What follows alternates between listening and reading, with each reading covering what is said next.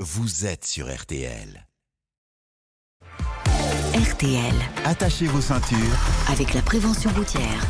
On attend donc euh, beaucoup de monde sur la route euh, ce week-end, notamment dans le sens des retours. La journée classée rouge par euh, Bison Futé, évidemment le mieux, euh, c'est bien de le rappeler, c'est encore de partir le plus tôt possible. Bonjour Christophe Bourou. Bonjour, bonjour à toutes et à tous. On a besoin de vos conseils Christophe. Qu'est-ce qu'on doit faire si on tombe en rade sur l'autoroute, par exemple une panne de batterie ou un, un pneu crevé? C'est quoi les bons réflexes? Alors le tout premier réflexe, garez-vous sur la bande d'arrêt d'urgence, puis allumez les feux de détresse de votre voiture, enfilez votre gilet réfléchissant, puis mettez-vous ainsi que vos passagers à l'abri en passant de l'autre côté des glissières de sécurité.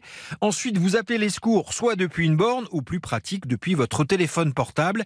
Dans ce cas, il faut composer le 112. Mais surtout, ne raccrochez pas trop vite, conseille Christophe Ramon de la prévention routière. Surtout, lorsqu'on appelle les secours, on ne raccroche pas sans y être invité. Parce que les personnes qu'on a au bout du fil suivent une- toute une procédure, ils ont des questions assez précises à formuler, qu'on reste en ligne tant qu'on nous a pas dit de raccrocher. Il y a une autre possibilité. Plusieurs sociétés d'autoroutes proposent une application. Elle vous permet d'être mis rapidement en relation avec un poste de sécurité. L'avantage est certain puisque votre position est automatiquement reconnue. Elle a la caractéristique de vous localiser précisément lor- lorsque vous allez les, les appeler. Enfin, ne vous arrêtez qu'en cas de panne hein, sur la bande d'arrêt d'urgence. Sinon, gare au PV.